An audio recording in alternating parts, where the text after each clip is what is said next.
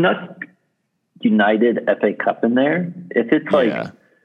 if we hit like 90 minutes and we're still on like, you know, is Shaqiri right in the midfield? then you know we'll, We'll we'll toss it we'll in the bin.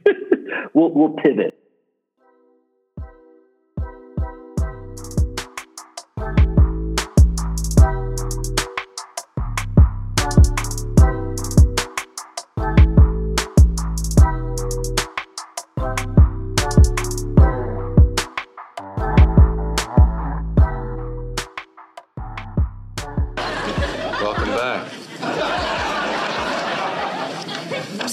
My aunt's birthday. She makes such a big deal about it. Uh, Well, nobody likes to get old, right? Well, birthdays are merely symbolic of how another year has gone by and how little we've grown. No matter how desperate we are that someday a better self will emerge, each flicker of the candles on the cake, we know it's not to be. That for the rest of our sad, wretched, pathetic lives, this is who we are to the bitter end. Inevitably, irrevocably. Happy birthday. No such thing. welcome, welcome to the Two Right Gringos. Hello, welcome back. Uh, I'm your host Phil Baki. I'm uh, I'm joined as always by Pat Staley, the inspiration behind that clip, and also uh, the just the general vibe around Liverpool right now. Uh, just no such thing as a uh, happy match day. No, no, another game gone by, another reminder. Um, yeah, things aren't things haven't been looking good. it's been it's been pretty bleak we'll say on the liverpool side of things um but before we dive into all the post burnley kind of breaking everything down we you know i want to start off it's been a while first off since we've recorded i think thiago's debut against chelsea was the last time we we actually got together Maybe. to record um with uh, plenty of uh, plenty of Warzone in between. But how have you been doing since since our last recording? I mean, just following the highs and lows of the team, mostly highs and then recent lows. Mm. So we always say it's been a minute, but it's it's really been like a COVID minute between Yeah. two episodes. So like you know, just mind-numbingly long, and yet you know it feels like time isn't moving at all. But you look up and six months is gone. So Right. Yeah. about moving at moving at the pace of our of our offense. Yeah. We're we're just living in the same way as our world. We're just we're we're moving here. at our own We're pace. just here. we're just trying to survive. Um, yeah, the uh, I don't know. It's been it it has been a long time, and it's been um, I don't know. A lot has a lot has obviously happened. Like outside of outside of Liverpool and outside of football. Um, but things seem a little less like insane maybe at the moment um, right this right this instant but Yeah, in we got to take what we can get. yeah know? in in doing democracy so prevails. right Liverpool, not so much. yeah yeah liverpool struggling un- under the biden administration and uh mods can someone please explain why biden's not arrested yet um that's that's liverpool fans vibe um at the moment um no i i, I think overall um obviously the the talk around liverpool is is pretty negative and uh it's all down to it it came to a, a really poignant head here against burnley at anfield um and to prepare for this this conversation, we always pick our poison. We talk about our poisons, um, our our different beverage selections for the episode. So this one, it feels important. Um, feels like an important choice to make it through this one. So Pat, your poison. What are you What are you rocking tonight?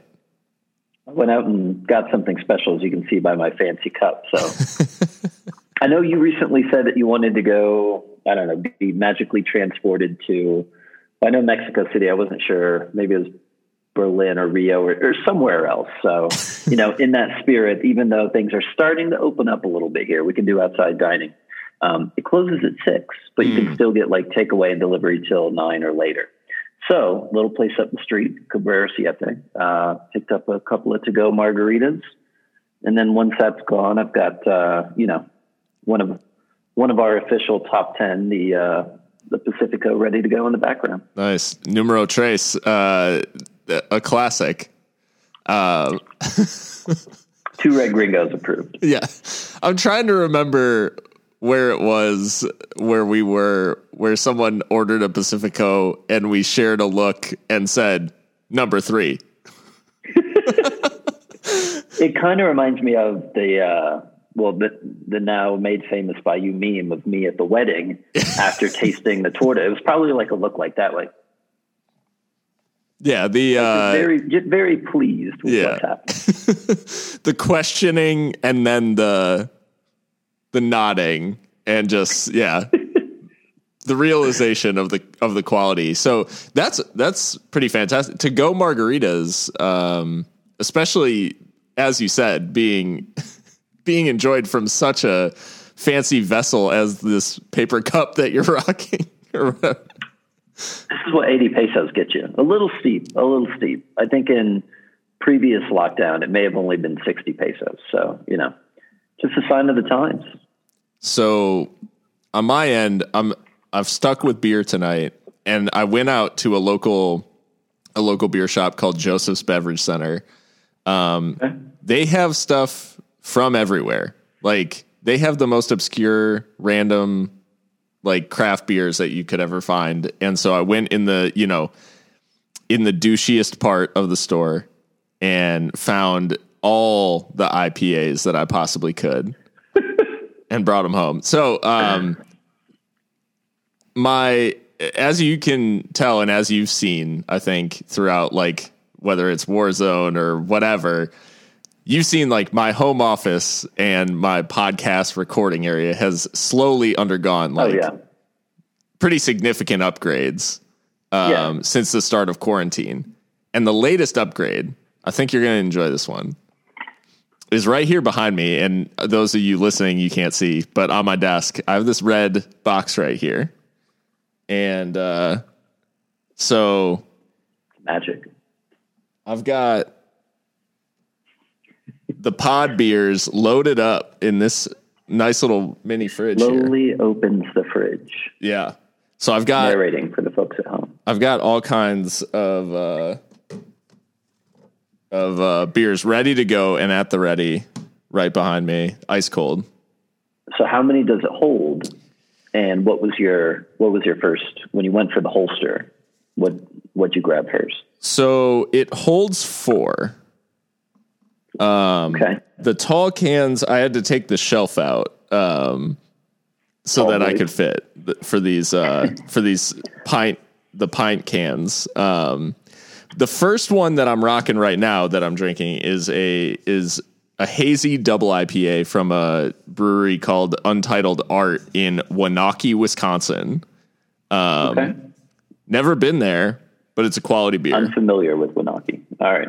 but pretty uh pretty nice art there for you too to enjoy just a nice little abstract thing then on backup i've got Okay. the alternative double dry hopped double ipa Double double. from uh single cut brewing um in actually astoria new york uh which is queens for those who are for the uninitiated. Yeah. and then finally um i've got this one. What is Ooh. it stillwater artisanal beers. Um this is the oh yeah. I got this one specifically for the podcast. It felt very fitting. It's called the blown speakers triple ipa Oh, i don't know what that even means I don't even know what double means. Like, uh, I, so it sounds like you've got two doubles and one triple. So Yeah. you really have like seven IPAs. i have a At your disposal right septuple ipa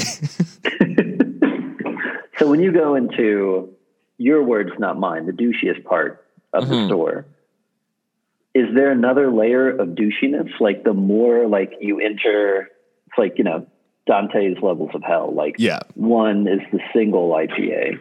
Yeah. Then you you delve deeper into the double and the triple. Is Mm-hmm. there a quadruple?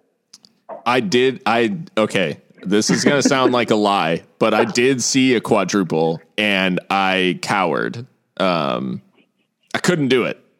I couldn't. Not worthy. Not I couldn't do it. I, I didn't want to test myself to that level tonight. Um, Can't do it. yeah, exactly. so, so yeah, that's what I'm rocking with. Um, just some heavy pours for some heavy talk Yeah. about our club, the Reds. Just struggling. So we've got we've got tequila for you. We've got the heavy IPAs for me.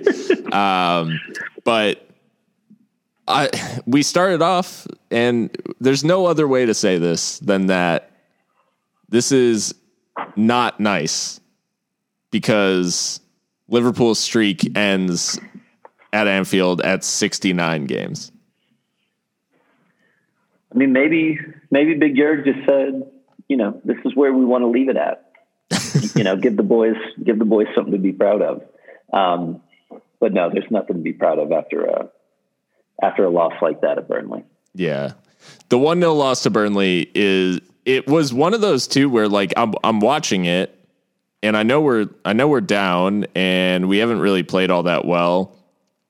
But it wasn't until pretty late in the game, and this is partially being distracted by work as well and and all that. But Yeah, I didn't have the the sharp realization of what was actually at stake until pretty late on. Like it was maybe the last 10 minutes I was like, "Oh shit, like the streak." Um because I, I I was so caught up in the performance and or lack thereof and and just like how kind of flat we were and but also it's always been so kind of like taken for granted, I guess, that at we don't lose at Anfield um, at, in recent memory. Yeah. So it's it's not something I even really worried about. And then there I was like, oh god, it's gonna be Sean Dyche that does it. had to be had to be Brexit Dyche that does it to him. But I, did you go into the game thinking like, you know, that feeling of invincibility that we always have? Like I like, you know, speaking for a lot of people, probably you're going in thinking like, is this the game where we break, you know, break our duck and finally score? Like Sure. we're not going in like, all right, guys, home game, Burnley, you know, it's an afterthought. Right. Like we went in nervous, and and I think even just like not not realizing it until yeah, I was the same way. Like after the penalty, ten minutes in, like oh shit, what's on the line? And yeah, I don't know. I think that's representative of you know just the the lack of mentality that has characterized this team for the past few seasons, and just doesn't seem to be there right now. Yeah, it. I think that is a really you know just the way that the way this loss comes about. It seems like the yeah the intensity that has surrounded this team and the and the ability to just shake off disappointment um, and turn Yeah. it around into something positive it's just not really there and and it it seems to be this cloud hanging over even to the point of you know as we watch this game kind of drag on um or you know Origi one on one with Nick Pope and trying to tries to put it like in the top corner for no reason. Um and uh anyways just the yeah the it was very strange because the feeling going into the game wasn't one of oh this is we're just going to take care of these because they're not very good.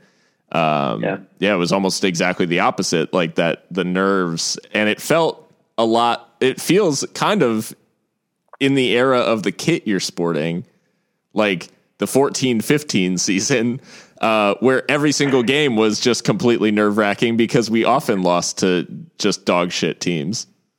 Yeah. So Fernie was trolling us. He's like, you know, the nerves, the pressure settling in. I'm like, like what, what, what pressure? Back to back, like, you know, Champions League finals, you know, won Yeah. the second Premier League last year. Like, what pressure? He's like, not scoring for five game. I'm like, this is nothing to us, right? like we're we can struggle. Like we've been here. Like it, it doesn't. It's been three some odd years since we felt like this, but it it all felt too familiar. You know, Yeah. like we we haven't been that far removed from it. So I don't know. Before we get into the reasons why, what is it? It's the the simplest explanation is usually the correct one, right? Mhm.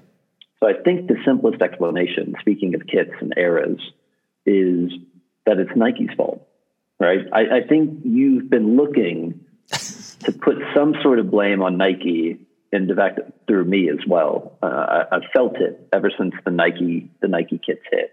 So is that the simplest explanation? Joe Biden era, Nike era, Liverpool not getting it done. Yeah. Yeah, I well, I think it I think it reminds me, you know, the closest uh analogy that I have or the closest kind of uh, parallel is when Liverpool switched from Carlsberg on the front of the kits to Standard Chartered. And obviously since then Standard Chartered has has come around and has shaken off that initial kind of voodoo um but yeah, it, it feels uh, it feels like some of the some of that New Balance swag swagger is out, is out of the team. I can't even make it through saying New Balance swagger without without cracking up because that just sounds ridiculous. New Balance swagger is like uh, a bunch of dads training to walk a 5K. I was going to say only the only possible explanation for New Balance swagger would be like Liverpool a couple years ago when they were just like balls to the wall. But yeah, I think uh, bunch of dads training to walk like a turkey trot or something like that. Very suburb esque too. Yeah, yeah. pushing pushing one of the jogging strollers, but walking while doing it. Headband on, yep. you know, fitness band too, just to make sure the heart rate's staying okay. Yep. Dr. Scholl's uh, prescription prescription uh, prescription I souls. wasn't going to get uh, mad at the Dr. Scholl's. Yeah. The prescription. Yeah. Okay. Yeah. so New Balance worthy. So yeah, I mean, as much as it is Nike's fault, we have to dive in and, and look at these performances. We have to talk about kind of what's going on, um, and obviously we'll break down like some of the the reactions of of some of our our uh, social media Hall of Fame uh, in in the aftermath of this loss. Um, the place to start seems to be the attack because obviously scoreless in four, one goal in five. Um, it is just like really a tough stretch for this for this Liverpool uh, attack. And starting off from this one, before we dive into maybe more of the stats, starting off, no Mo, no Bobby in the starting lineup.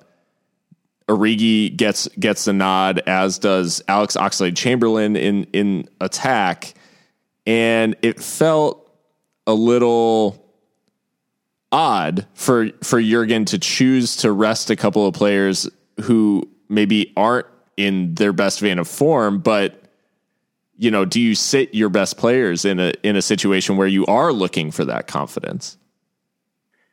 Yeah, I don't know. We we'll keep going down the line until we get maybe to Trent and you know as part of the defense and Yeah. whether or not he should be benched. But but no, just just bizarre, especially to go with like the Origi Ox combo when you know I, you don't have a chance to disappoint if you're not playing. But you know, Taki kind of impressed versus Palace, and mm-hmm. that that could be like a lively option. But I don't know. Before all of this, if we see Ox in that front three, we're not happy. Right. Origi, okay, yeah, that's kind of like standard rotation. We kind of know what we're going to get now. He's better used as a late on sub, you know, to try to pull some magic out. But no, if we see Ox in that lineup in the front three, we're not happy. And so just seeing it, seeing it here, he's never been effective. And so I don't know why that would be going into this match the answer to, you know, our offensive struggles is to go with to go with the trick that doesn't work. You know, Yeah. okay, maybe bench Firmino, maybe bench Salah, rest them, whatever you're trying to do. But you know, bring in Taki or maybe even push Shaqiri up a little bit instead. But no, like Ox up front, no good. So Dan Kennett laid out the last month worth of of kind of analytics for um, just to show how crazy this this stretch is for for Liverpool over the last month. 462 minutes, 87 shots, 51 shots inside the area, eight big chances, over a 7 xg, no goals. And it is one of it is on record as one of the coldest cold streaks um, that Liverpool's ever gone, and the first time that they've been held scoreless in four straight matches since 1999 2000. So, I mean, for any team, any Liverpool team to go through a stretch like this is pretty pretty crazy. For this Liverpool team to go through a stretch like this, it seems nigh on impossible. Yeah, I, I, maybe it's payback. You know, as close as we are to so many Arsenal fans, and they're just barren run that they went on. Like, you know, this is it's just the footballing gods are paying us for this too. But could be. I mean, that's over. You know, eight big chances. Not terrible. Seven xg over that time. Like these aren't like astounding like numbers, right? I would say maybe the fifty-one shots in the box is, is, is pretty incredible over that time. Yeah, but I don't know. We're just some of the chances are there, but you know, as, as I think Sam put it, they seem to be falling to like Firmino, who's just like, you know, in some of the worst form we've ever seen him in. Yeah. And I think he had a couple chances, even versus Burnley, clear chance, and he just like slices it horribly, like horribly. Um, and, and that's just kind of representative of it too. So yeah, between all of that, like there are clear issues with the front three not, I wouldn't even say just being on a cold streak because I was kind of watching it. I see like Mo when he came on, like just really, really struggling. Yeah. Um, and, you know, so it, it's just them being like downright out of form, I would say. And that's kind of like, you know, the, the tip of the spear. But then we've got problems as we keep going backwards as well. So it's right. just this, this barren run where the front three isn't firing and, you know, it's this combination of what's happening behind them but then also like just not taking their chances. Um, and we've seen we've seen them miss chances before. Everybody's going to miss chances, but you know they're going to bounce back with like you know something like Salah from 30 yards. Sure. to, to score when he misses one, then you know he's due for another one soon. So we're just just not seeing that level of consistency. Well, and I think one of the one of the things with this front three, and particularly Salah and Mane as the two, you know, primary goal scorers in the side for the last, you know, three years. Um, yeah.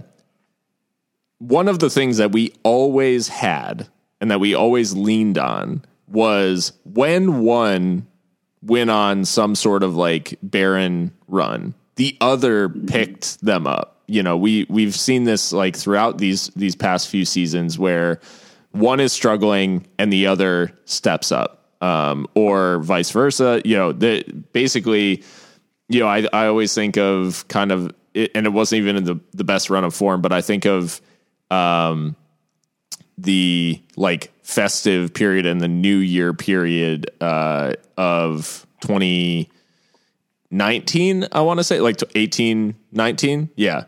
Where um, Salah wasn't scoring at all and went on a long, like, barren run, and Sadio Mane was scoring every single game, basically.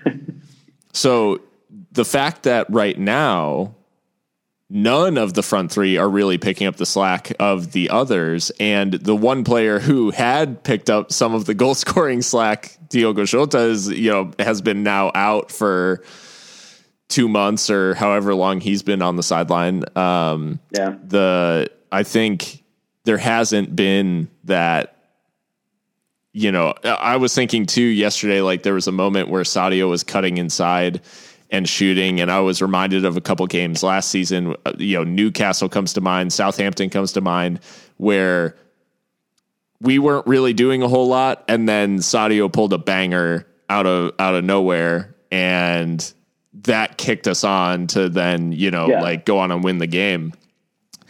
And those moments just feel so far away right now. Like for all of these players, they just don't feel like they believe or maybe they don't even like feel capable of producing the, that like magic moment to to kind of kick us out of the funk that I think any team can find themselves in.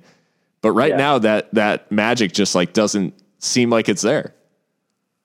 We see it all over the pitch too, and thinking maybe not directly related, but you know, a lack of like aerial dominance, not being able to score from set pieces, which you know sometimes against a low block, then you know that's that's what kind of kicks it off. Right. Um, but like to that point too, like a, a counterattack, like we we could always like okay spring from out nothing, but I don't know what's going on with that. But there's this hesitancy too, where you know we've got you know three on two or you know three on three or four something like that and you know somebody just kind of holds it up and then and then you know gives gives them a chance to get back. We saw it probably in just about every match recently too. But then yeah. I think outside on the wings too, you've got like Mane. It feels like he's getting more attention this season. Like when Mo went on that spell, like after he hits his like goal scoring form in the 1st mm-hmm. season, he got a lot of attention, right? And so that opens up for Mane. It opens it up for Firmino. And it feels like Mane and I think Robertson are getting a lot of a lot more of that attention this year, which you would then expect Mo to be able to, you know, isolate one on one. Like I said, late on Burnley, he just didn't seem like he was capable of, you know, taking on players that we've seen before. And so yeah, there's right. there's some, you know, not just Firmino like horrifically slicing it, but just yeah, they're they're missing a step or they're missing some magic. The thing that that you pointed out um, in kind of the build up to this Ox being named in that front three.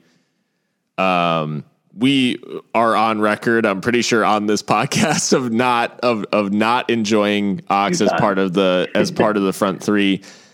Uh, it's one of those moves that seems so odd because everything that Ox did to reach any sort of level of of kind of competition within this Liverpool side when he was when he first joined was from midfield. Um, yeah, and against a team like Burnley, he seems like a great selection for yeah. as part of the midfield three but not as part of the front three. Why? Why is this the? It it feels like the one kind of tactical thing that Jurgen loves, or not loves, but Jurgen will employ. That I sit and I just have no idea what he sees from Ox playing on the wing. Well, yeah, I mean, from it kind of started with well, aside from his love for Adam Lallana, which you know is past us, or playing like Steven Caulker at striker, right? Where I feel like I tweeted that, and then from out of nowhere, Caulker dropped something and you know kind of tags Klopp in it. Yeah, um, he saw your he, he saw your tweet. He he definitely saw yeah, it. Yeah, yeah, yeah. I didn't want to say it. I, I did want. you did it, say like, you did say something. Oh well, so now that I've said it and you've confirmed it, the and the worst potentially could be like that 88th minute center back sub to bring on the third center back. So Klopp has has this track record of doing things that you know annoy us and make us scratch our heads. But you know, you've come out unscathed usually. But yeah. I I don't understand. So when Sam posted the Sam McGuire posted the pass map for Burnley, mm-hmm. none of that pass map makes sense. No, like maybe if you're playing in like a flat four four two, it's like an old school out and out like right mid. Mm-hmm. But then it's like then it's just scattered around there. But there's nothing, there's nothing going like into a dangerous area. There's nothing going right like out of the box. And so I think it takes like when he's that far forward. And again, we, we take Mo for granted. If he's not beating, you know, one, two, three players off the dribble, something's wrong. Like, you know, he's not getting that space there too. Whereas in the right. midfield, you've got a little bit more space to operate and create. Like, you know, you're you're it. And I don't mm-hmm. think he's going to do well with like his back towards goal or, you know, kind of in the corner and trying to beat them off the dribble from the wing. Yeah. Whereas, you know, let him pick up the ball and run in midfield. Let him create from there or, yeah. you know, be at least at an angle where he can hit something from 20, 30 yards. Yeah. Yeah. Him, his best attribute when he was playing in in central midfield for us was that ability to break the lines with mm-hmm. with a dribble like with a run. And obviously he has a, a good passing range as well. Like he's he's a he's a talented player on the ball.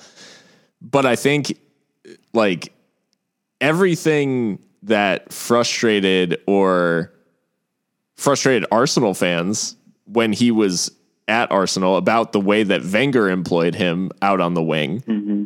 is now being like replicated where it's like, hey, we saw what he, you know, he's not a winger. Like he's been yeah. played at wing back and he's been played out out on the wing um, in this attacking attacking sense, and he's never had the impact that he had in that in that span um, for Liverpool when he was playing as the most advanced of a front of a midfield three.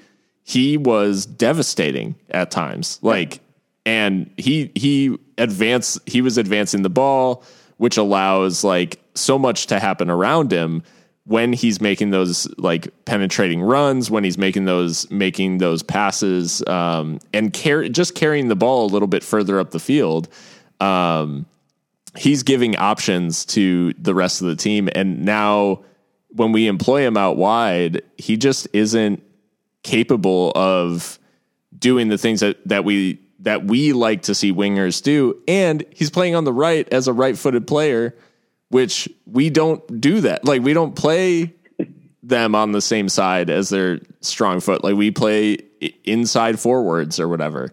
Yeah. Um, yeah. So it's just a strange approach to play him and Trent on the same side. There's a lot that I just, I, I don't get it. Like, it's the one thing that you're like, I don't understand. Well, that's like seeing like Shaq in midfield that you know that that's going for something different. Mm-hmm.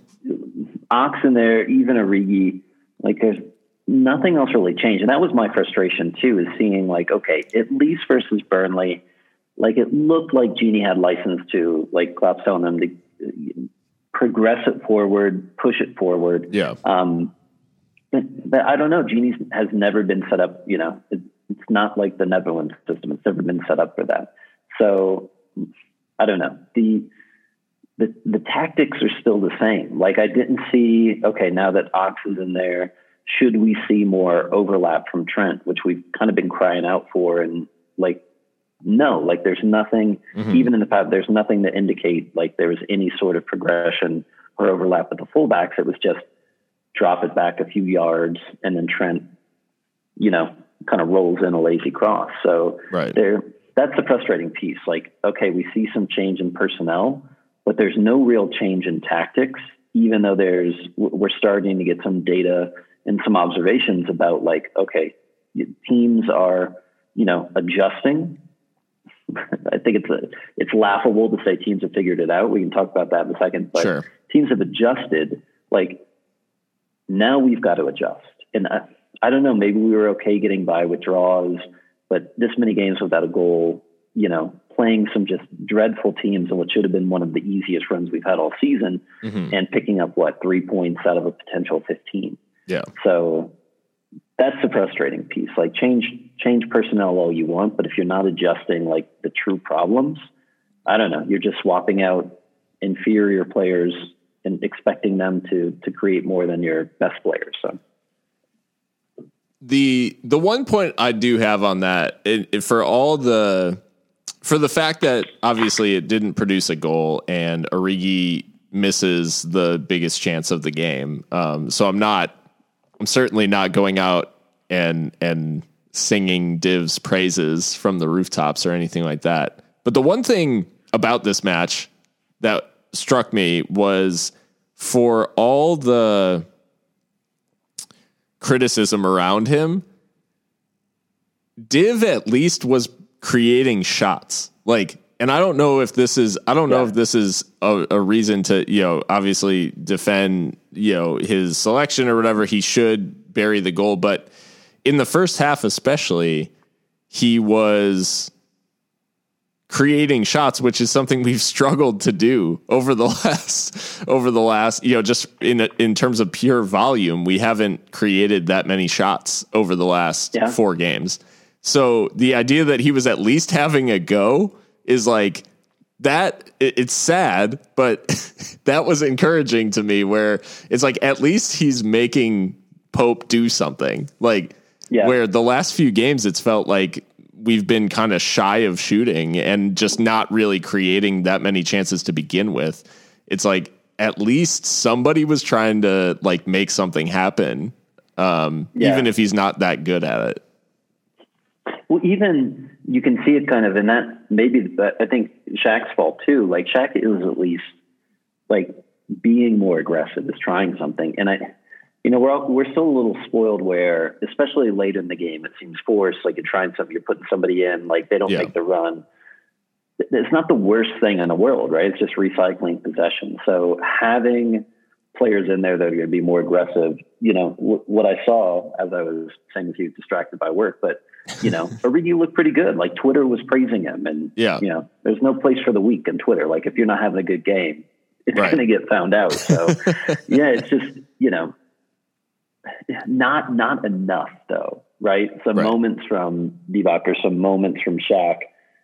There, there wasn't a like wholesale like team approach or team aggression of let's do something different, let's be more aggressive in attack. It was just still still so flat.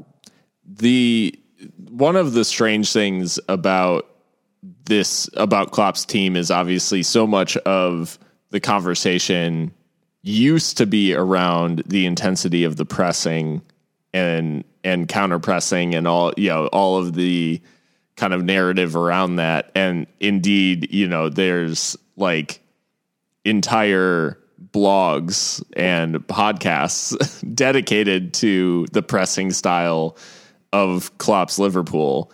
Um, that narrative has kind of since faded.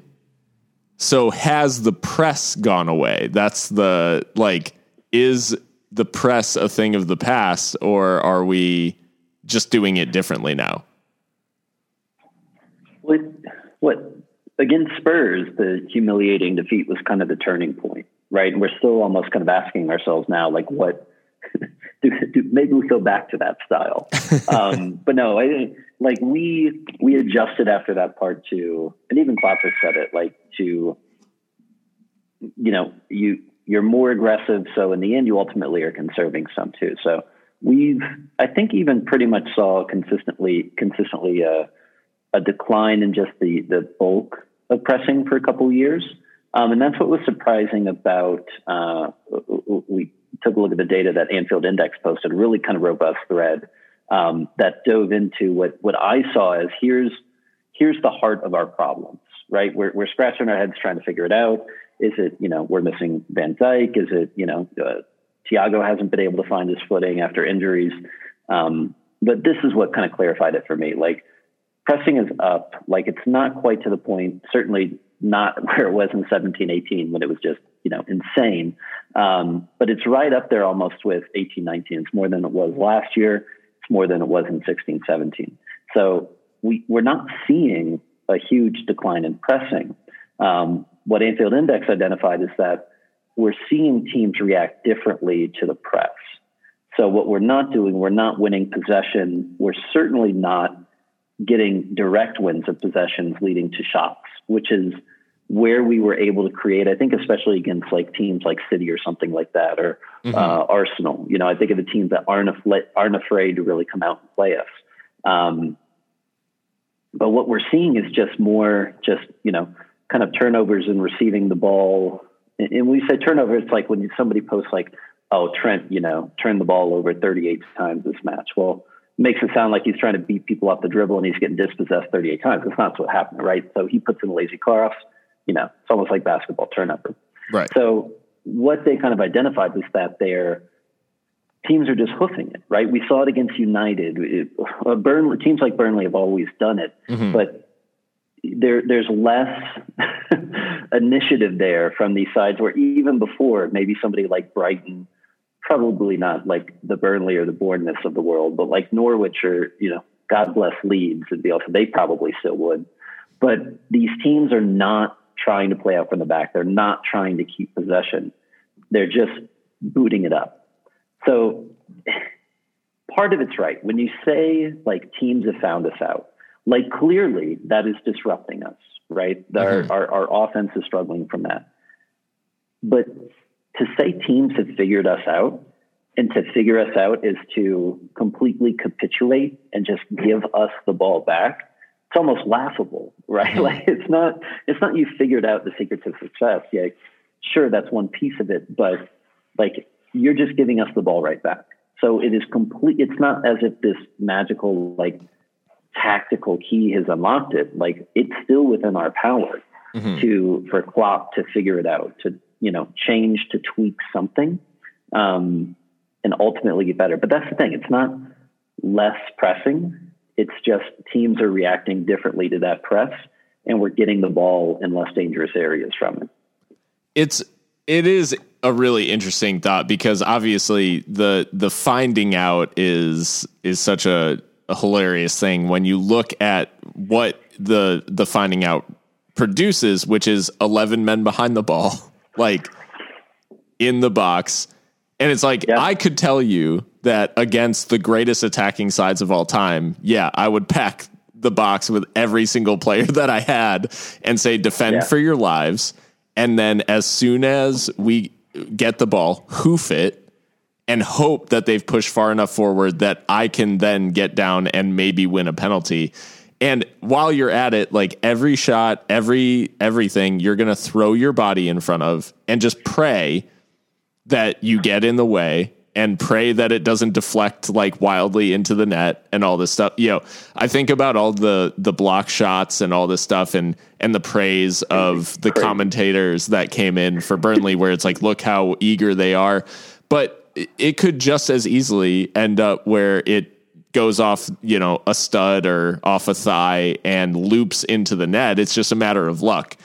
Um so the the fact that hey, I you know we came to Anfield, I thought we defended well, like that sort of narrative is like very prevalent right now. But at the end of the yeah. day, like they're conceding the game to Liverpool in the hopes that they don't get a borderline decision against them, that they don't have some kind of bad luck in their own area, and hoping for some sort of good fortune at the other end but it's not really a game plan in the sense that they have a plan to defeat Liverpool aside from hey frustrate them make it difficult mm-hmm. and hope that something happens in their yeah. box it's not we've seen it you know as much as we hate to do it like credit to you know the the squads that pep has assembled over the years like yeah that was the only way to defend. We watch it time and time again against City over the past few years where, you know, maybe teams would have a go at us before. And against City, it's just let's pack it in and just pray to God that they don't put five on us. Yeah. Um, it, it, City City stumbled too, like last year. Like teams, even you know Centurions, all of that, like had a stretch where they stumbled. Yeah. And so I think all of this now, like a five game stretch, can really impact like seasonal averages to date, right? So the fact that the offense is sputtering is is giving this like, and, but you mentioned luck. We, uh, no, we're going to, uh, of course, talk about referees because you know we're Liverpool fans, and that's all we do is cry about them. But, but uh, like all of it is now just you know that perfect shitstorm like coming together. Um, and I, I don't think there's any one factor, but that that pressing data to me was kind of the answer to both things. Okay, here's maybe why we're struggling.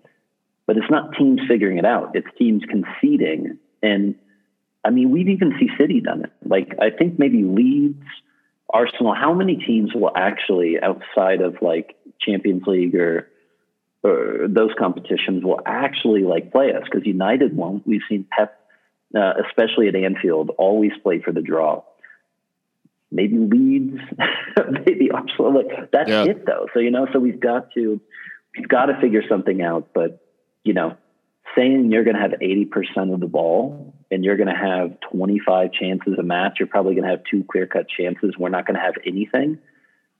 Eventually, it will shift. Eventually, right. we're going to start getting what is Sam Brunder said. Um, we're at minus sixteen subjective VAR decisions this yeah. year. Some of those are going to start shifting, right? Or you know, it, it really is a fix, and, and we're screwed. but that that it, it, it's comical to me to say, "Hey, we figured you out." Like, right. The, the English pundits and media are always going to praise that, like you know, resolute defending and all that bullshit. But mm-hmm. no, like you're you're giving you're putting the control of the game in our hands, and I mean, I'll I'll, I'll take that every single match. Yeah, and sometimes it'll work out in the sense that Burnley do come away with the victory, and you know that that that is uh, the objective truth of this match. But at other times, you will come away like Roy Hodgson and be like, wow, I can't believe they scored seven. And it's, you know, you're playing you're playing with fire when you do concede so much of the game to the other team. Uh, you know, I think obviously Liverpool much prefers playing teams that play that that try to play them toe to toe. Yeah, and we, you know, I I don't think um, it's any secret. Uh, you know, who was it? uh, who I think it was, gosh, Swansea's manager in like 2017 said, uh, you know, a Lamborghini like doesn't do well in in the the traffic, you know, in gridlock traffic. Um, so it's you know it's this is not like a new phenomenon um, for teams to set up this way against Liverpool. Um, yeah. But the last the last thing in terms of like the cause before we get on to some of the refereeing stuff, um, one of the things that's been obviously so striking about this Liverpool side is the fact that both of our first choice or you know first choice center backs are out with long term injuries, and a smattering of Joel Matip has has appeared in in recent teams, but he's had some injury issues as well. And as a result, Fabinho is being deployed full time as a center back. Jordan Henderson has deputized as a center back. And as you know, the the ultimate result of that is neither have been present in midfield for Liverpool recently. And how much of an impact do you think that's had like on the the makeup of this team and and how it operates with despite the fact that Liverpool has quite a bit of depth at midfield. Um, yeah. How much do those pieces affect the way that Liverpool's been doing business recently? I mean, it's all all of these things are factoring in, right? So saying like, oh, you know, it's not the defense; it's just you know the attack that's struggling right now. Well, you take the best center back in the world out of the squad, you're going to struggle. And even if you're still like we're saying, oh, like the defensive performances like haven't haven't been that bad. It's not. We know like defending in the center back position is not that simple. It's like the leadership aspect that Van Dijk brings. Like if you have him talking, what the, the guys really say, like it, it's really Henderson that you hear.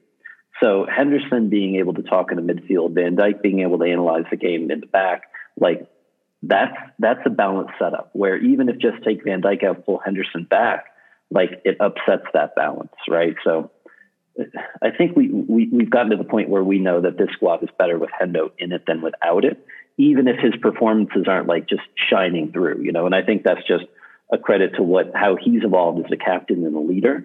And much of that just is that communication. Think of like how much we struggled when Carragher after Carragher retired, right? Just, you know, Carragher wasn't at his best towards the end, but he's still talking. He's still bringing leadership qualities. So taking Van Dijk and taking, you know, Matip Gomez out of the squad for long periods of time, like Fabinho and Henderson, whoever we plugged in, and when Matip plays, he's obviously good. Like they're doing the job, but in doing that job, like we're we're losing that midfield too. So again, you don't have that balance of Van Dijk being able to create from deep.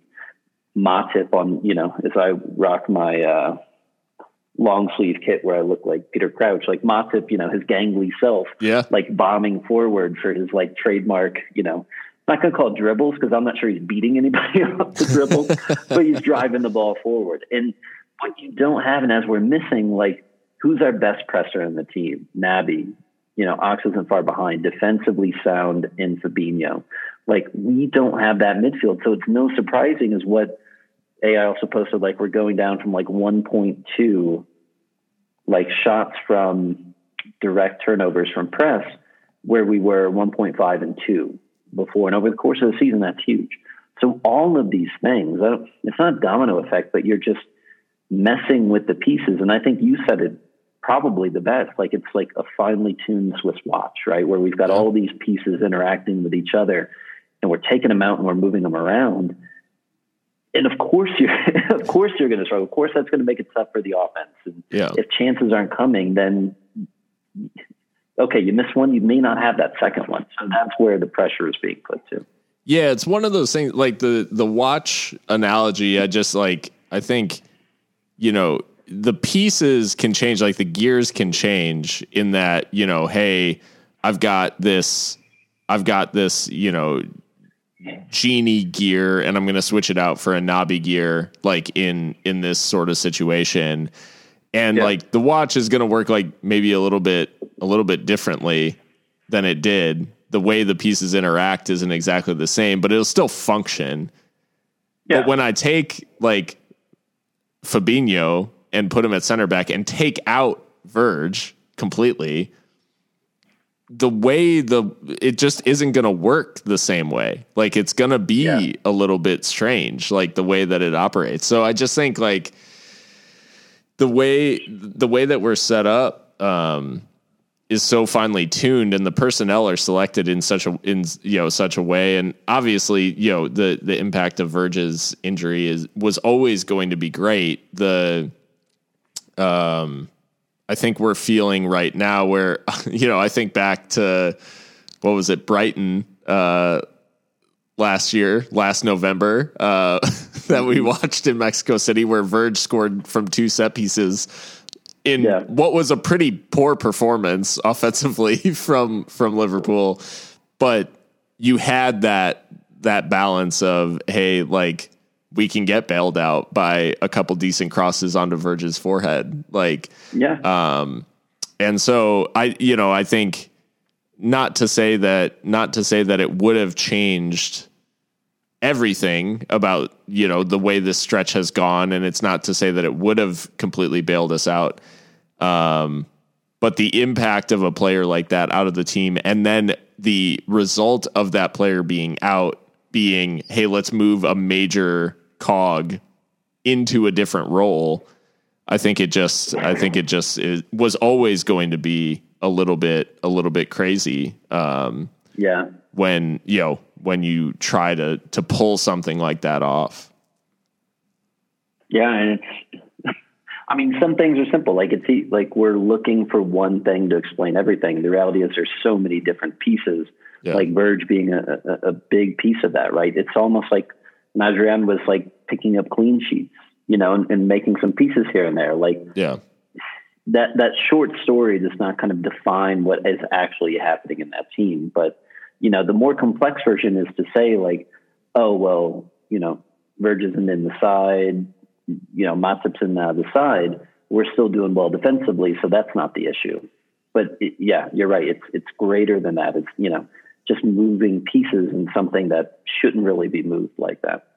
And this is all not mentioning the impact of COVID itself. Um, both from a like structural standpoint of the league and preseason and and the the congestion, but also the impact on the players that have contracted it um, and suffered yep. from it. And I think we'd be remiss to to mention Trent Alexander Arnold and not mention the fact that it seems like he got it pretty bad and has not been the same since. Yeah. Well, not that you know Trent and I are on the same like athletic plane here, but you know when uh, we I had it pretty bad, and granted, you know I'm, I'm drinking and eating more and doing less and less physical fitness and exercise, so that's probably to blame. But no, like I've like even after COVID, like I've had like bouts of exhaustion and difficulty breathing. Mm-hmm. Um, like I've like I've never had before. Like, and I've been out of shape before. Like, you know, come like coming back from a broken leg, things like that. and you know the difference between like, ah, crap, I'm out of shape, and like a painful dread of. I experienced it two nights ago, you know, playing playing football with the guys. But just this, I I can't run like another foot, another meter, right. and so yeah, like some. I don't think we've seen it to scale, but there's still, it's still so new that we don't know. And I, yeah, I, I, didn't even think about that. I didn't think about Trent. I was thinking, you know, uh, about like what the hell's wrong with Trent, and and yeah, like he looks, he looks like he's playing out there like well, defensively. I think he's been he's done well. Sure, but it's just that pushing forward. And again, is it a result of a, a structural adjustment because we don't have the same center backs behind him, right? Or is it he, he doesn't have the fitness in place to you know be able to be the player that he was before that? Yeah, yeah, it's one of those things. I like. I don't know that we'll that we'll know the impact uh, for some time, but I just I think I don't know. It just seems like there's a little bit of a correlation between the players that we know have had it and a dip yeah. in form. Like, so yeah, it's just been it's just been a little bit. Um, I mean, obviously, it's a crazy season to begin with, um, but that whole element is is not really discussed because it's like, hey, they're professionals, they get on with it, but you know, this is a disease that's infected, you know, and, and obviously affected like most yeah. of the world. Um, so yeah, it's just uh, it's strange because I you know we may we may see within the next year like oh yeah and the reason that that happened was because he got covid and yeah. like played like shit as a result because he could barely breathe when he was out there yeah, the, the strand or whatever, and the disastrous lung damage that comes, or right. respiratory damage that comes right. from that. Like, I, like, yeah, we'll we'll we'll find some stuff out, and it, it it makes sense. But you know, all of these things, and even just the simple fact that, you know, Anfield is Anfield with the Kop, with the fans there, right? And it's not the same. Again, going back to the, the things that are harder to measure, like mentality of it, right? Yeah. Like that fear factor like isn't there, yeah. you know, and that that you know spirit lifting crowd isn't behind them. So it's you know all of these things again coming together to you know put us on a what a five game a five game stretch. Yeah. We're spoiled. We're spoiled. Five games. You know now yeah. it's been a historically bad five games, but what six points off? Like you know we'll be okay. Yeah. The uh, the fans point is a is a good one too because I think you can point to two of two of Liverpool's best performances of the season, which was the defeat of Wolves at Anfield and the um, the obviously the seven goals against Crystal Palace um, at Selhurst Park. Fans were present at both, um, and then almost immediately after the seven the seven goal win, um, they were no longer present. And basically, since then, they've been poor. Um, so I don't know if maybe that plays a part too, where it's like they had that short stretch of like 3 mm-hmm. games where they had fans in attendance, and then suddenly they were gone again, um, and a little bit of a like a boost, but then a back down to earth um, for for Liverpool, and and yeah, having that that short burst. You know, Bobby Firmino sprinting from one end of the field to celebrate to the with the Kop because you know that's like that seems like ages ago now. It does. Those are those COVID minutes. so we'd be remiss. We have to talk about we have to talk about the referees because it's been like insane it, it, this whole season. Um, not just from. Uh, not just from the perspective of the fact that like Liverpool are not getting VAR decisions and have the most uh, VAR decisions that have gone against them, but even from a like more general perspective, that it feels like the balance of decisions has just in every single game gone against Liverpool where everything borderline is just not going their way which feels yeah. like it's correlating with their form in front of goal, where you know Div one on one with the keeper hits the junction of crossbar and post, rather than it like going in off the post or you know something like just those those small margins are also seeming to have an impact on the on the officiating side. Yeah, I think we, it's almost like the you know the lack of confidence in, in the attack, or you know that that mentality, the stability that we've got. It's like the referees are coming into it too, and like that's continuing to build. As in, like, no, no we're just not going to give decisions to Liverpool anymore. And it wouldn't just be. And I think this is like you know when we were complaining about some of the United decisions that go their way, and it's like, oh, you know, Liverpool have just you know one less pen than United this season, but it's it's like in context to to everything. It's not just that we've well, there's an obvious reason, and, Sam McGuire did a pretty good piece on this. You know, I'm not sure it clarified it completely, but the the teams that have by far the most penalties have been what Leicester and United, who have a very kind of counter-attacking and direct style from that. But still, they're not even close to us with the amount of like touches, dribbles, passes, all of that in the box. And so not getting the call is just, it's one thing not to get the call. But when you have in the same match identical instances, not even a handball, which was a, a blatant handball, but then again, I don't know if anybody knows the rules anymore of what a handball is or isn't. Who knows? Right. But when, when Mane, poor shot, gets just absolutely wiped out in the box. Nothing given, not looked at. Later, like the penalty that Burnley pick up, like, okay, yeah, maybe you can see that being given, right? You can look like you can look at that over and over again, and and you still it's tough to see whether or not Alisson actually clipped him. Mm-hmm. But the situation is exactly the same, but less severe. Like you know, he takes a touch, boots it away. He's got no chance to get it, and then he initiates contact. Whereas Mane, you know, you know, slices it, whatever, and is completely decked by, you know, should have been a bookable offense. Yeah, and then not get it. Like the the things, and that's it. Doesn't matter any sport, any sport that you're in, it's consistency, right? Like think about baseball. However you call that strike zone, just call it for both. Yeah. Right same for every single sport, it's consistency. And that's what is so painful is that so many calls are going against us mm-hmm. or not going in our favor. Yeah. And that's where Sai says, like, again, minus 16 subjective bar decisions, yeah. nine more than any other side, three in the match against Burnley. And these two examples that are identical, not even identical situations, yeah. more clear cut for Liverpool not given because apparently you just don't. Um, I think it's Tompkins It's always been, you know, on his soapbox about yeah. penalties in front of the Kop and all that. But then to give that after you, uh, like how? Like, mm-hmm.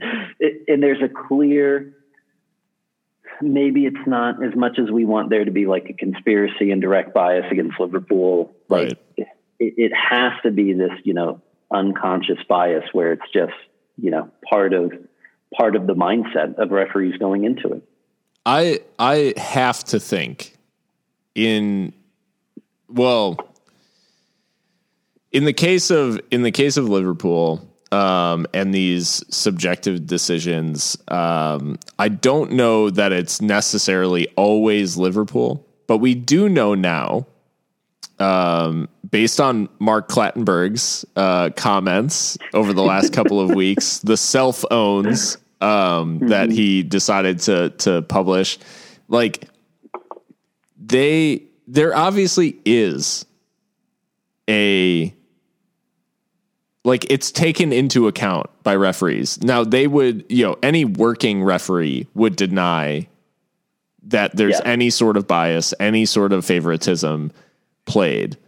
But Clattenburg came out and said that when Sir Alex Ferguson was at Manchester United, they got more decisions than they would have if he wasn't there.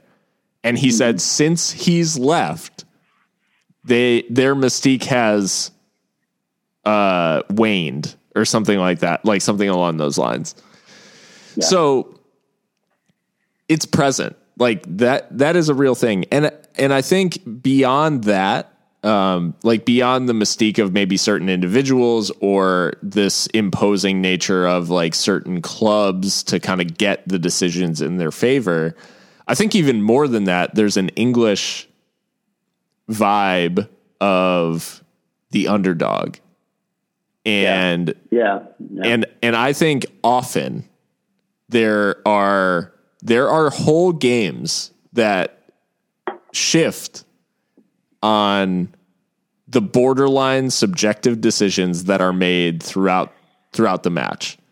Um, and if I if I as a referee, if I'm Mike Dean and the entire game, I just give the benefit of the doubt slightly towards Burnley versus Liverpool, I can I can change the balance of the game.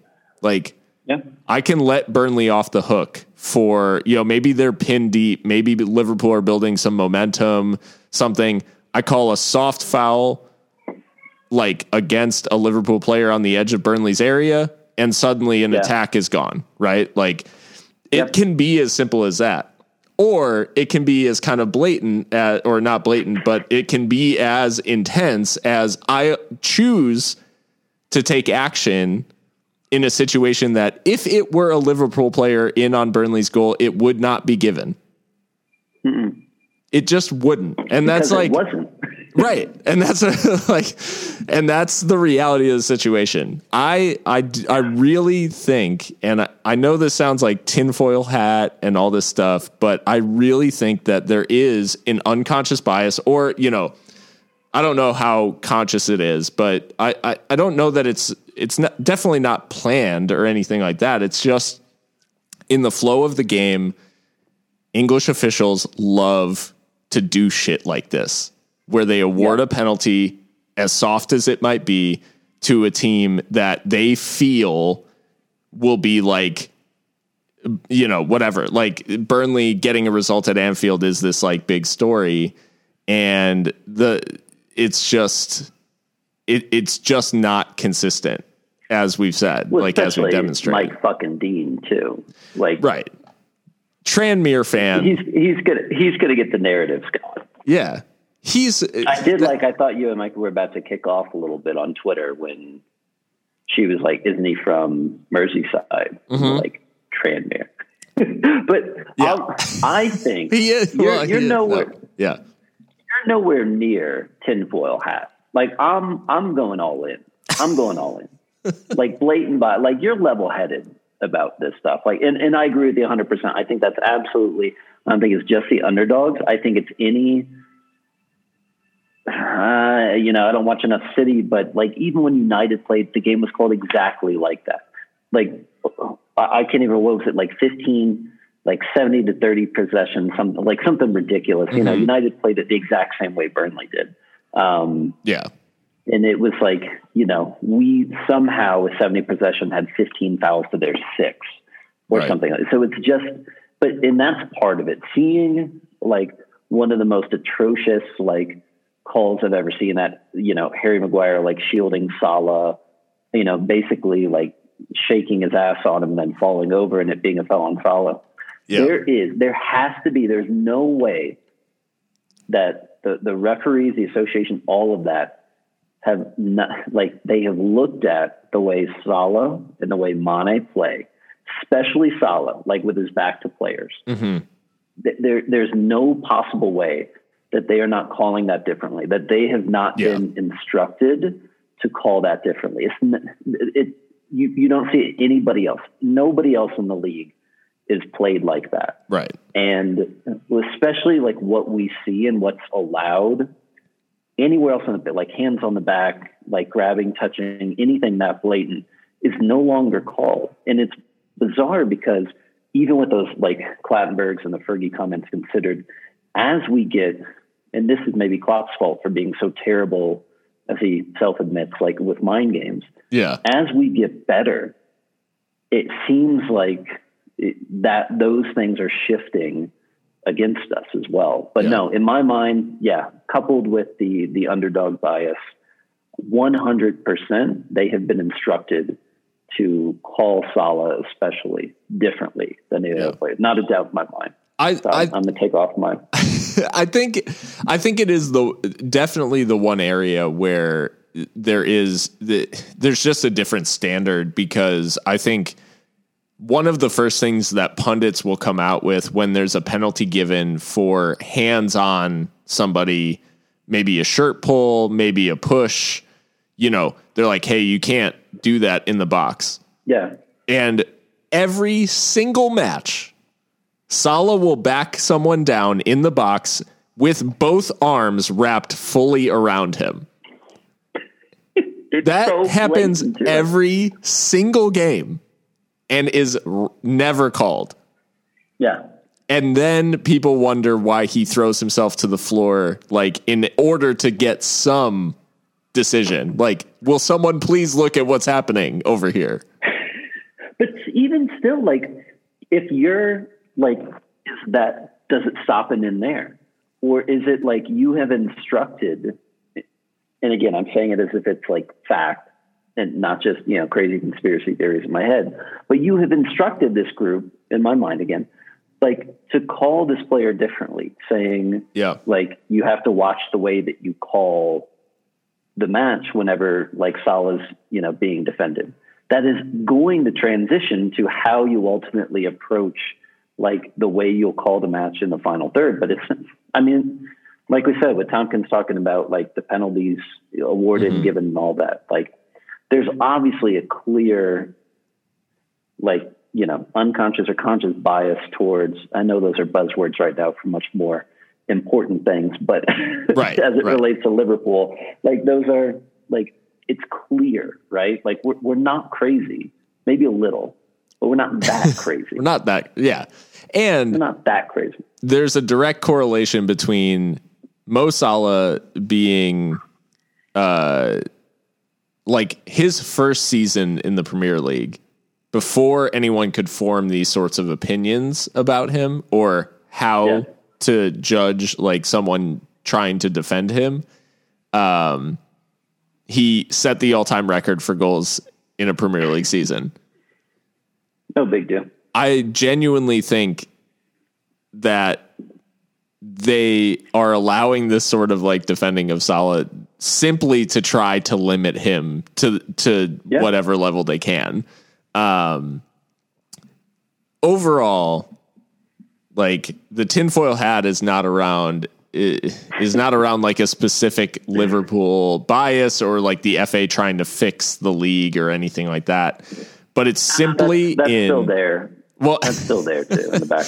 but it's simply in those like in those small decisions, and I and I my one like really wild conspiracy. Th- it's not a conspiracy theory, but my one really wild theory is that Leicester winning the Premier League in 2015 was almost, I you know not all down to refereeing decisions like in their matches but their underdog status gave them that edge where a yeah. lot of 50-50 decisions went their way and they ended up winning the title. Like th- I genuinely think it can have that level of impact if it if it's applied that like consistently across a whole season.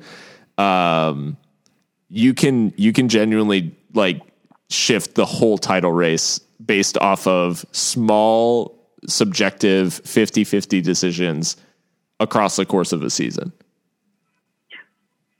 because we i mean how often do we joke about like you know the narrative like running narrative like these things like get traction you know like that that's why when we look at offensive struggles you know the longer it goes the more it weighs on you right or you know the longer you have an undefeated or an unbeaten run you know, the more that can like kind of lift you up and make you even more unstoppable that sure. we've seen too. So, you know, that that's kind of my concern in all of this too is that, you know, uh, again, full faith. and as we have, I think rightfully so, like criticized Klopp on social media, even now, like doing that while trusting him to get the job done. You know, my concern is like, do we lose momentum now at Anfield? Like, I, I, I don't even think back and I think back to Chelsea and their, you know, still historic run at Stamford Bridge. Like, mm-hmm.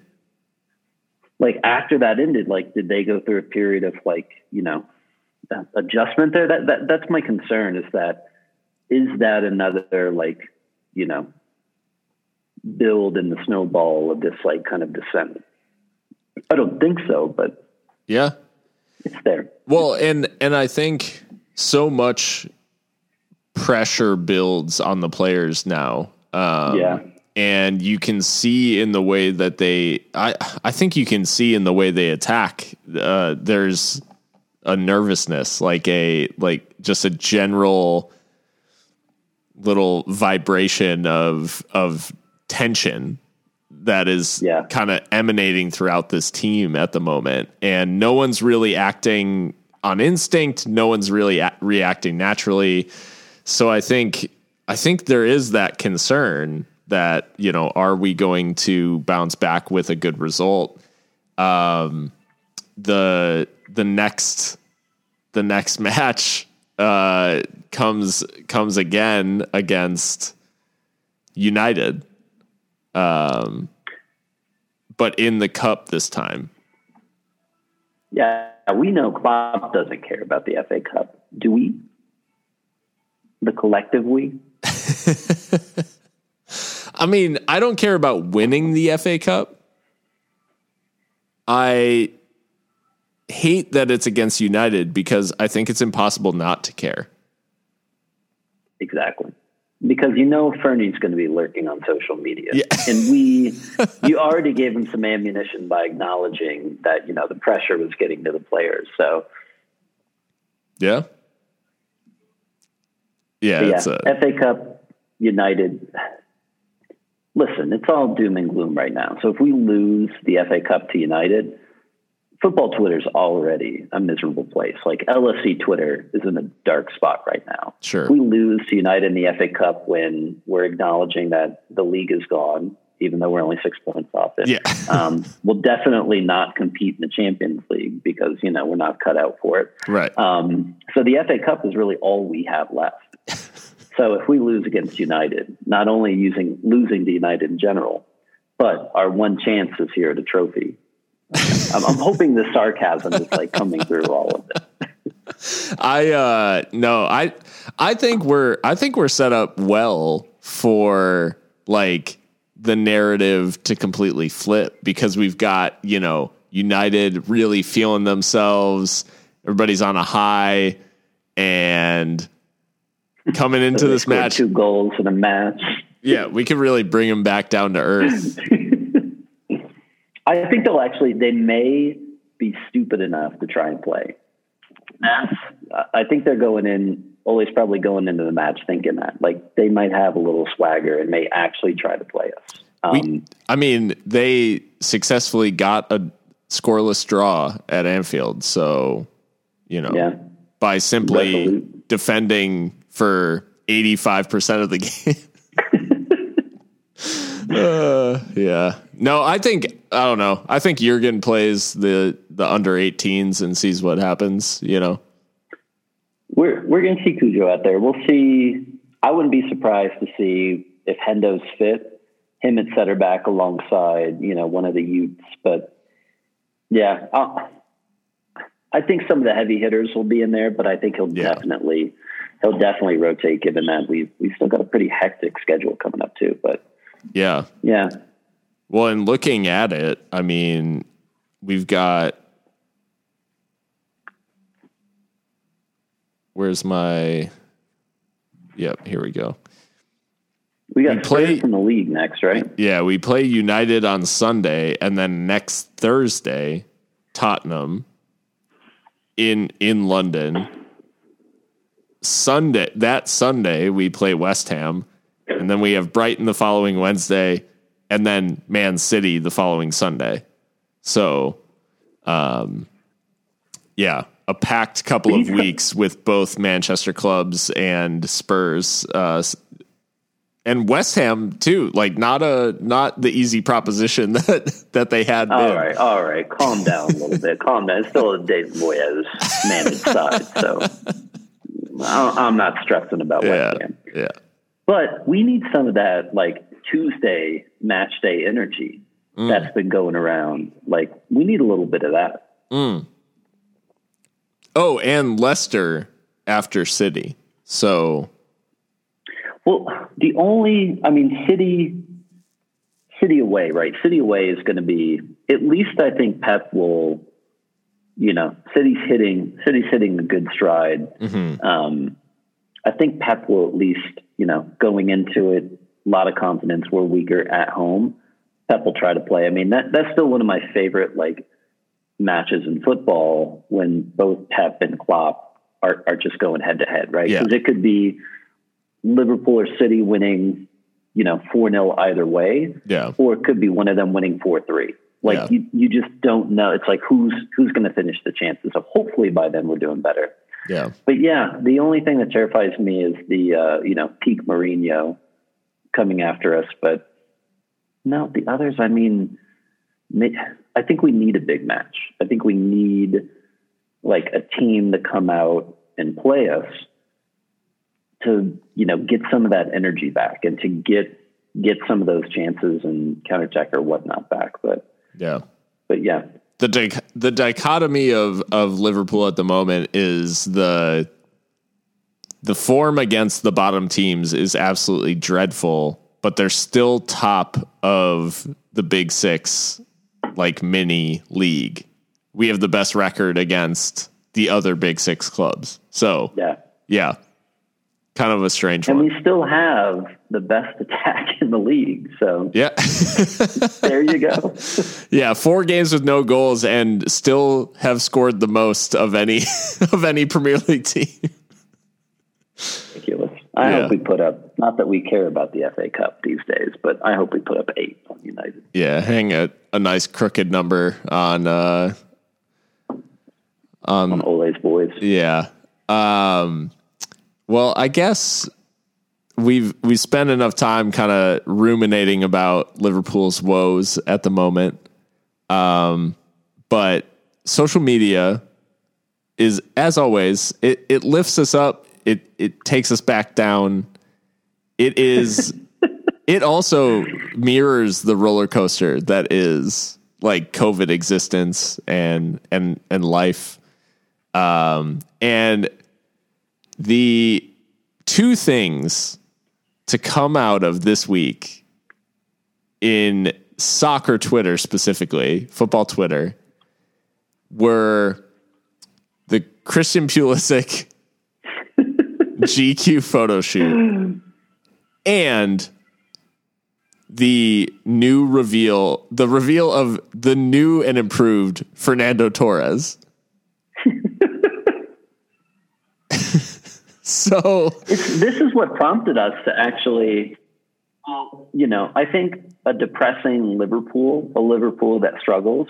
Like if we look at the, you know, 10 game running averages that data is always fueled by. sure, If we compare compare that in our heyday to like our lowest performances were when we probably had the most pods.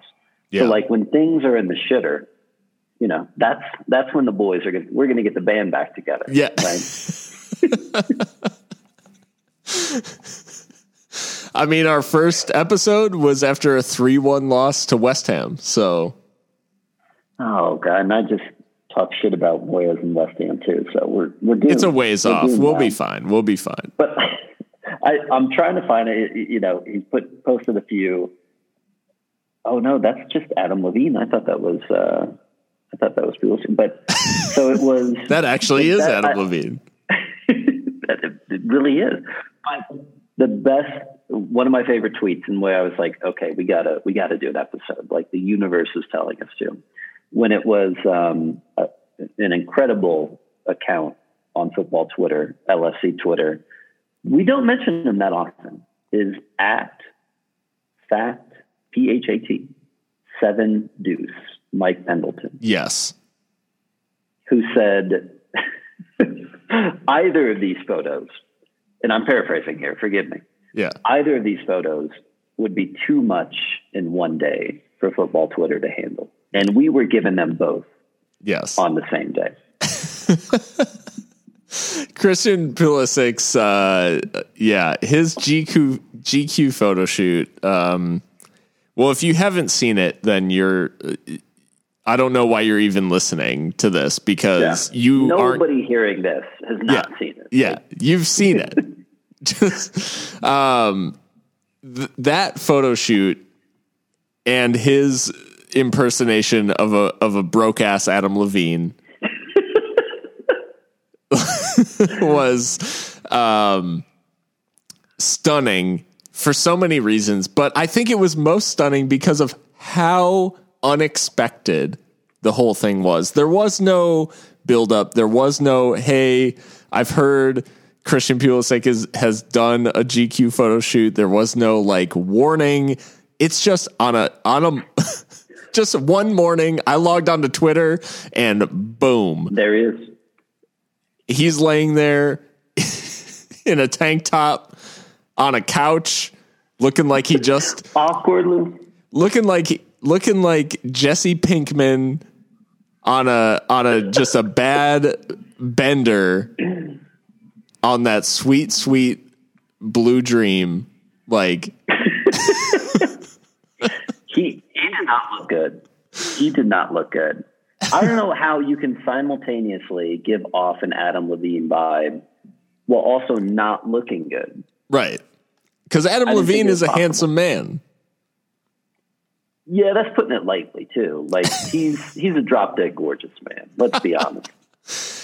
all right so the, I know he, I know he's a distant two, but still. one of the one of the conversations we have to have around this is every single time that a that a player a a player with potential moves from kind of like the youth side into the first team the conversation that we always have and you you have kind of coined this phrase is you got to get a big boy haircut Oh yeah.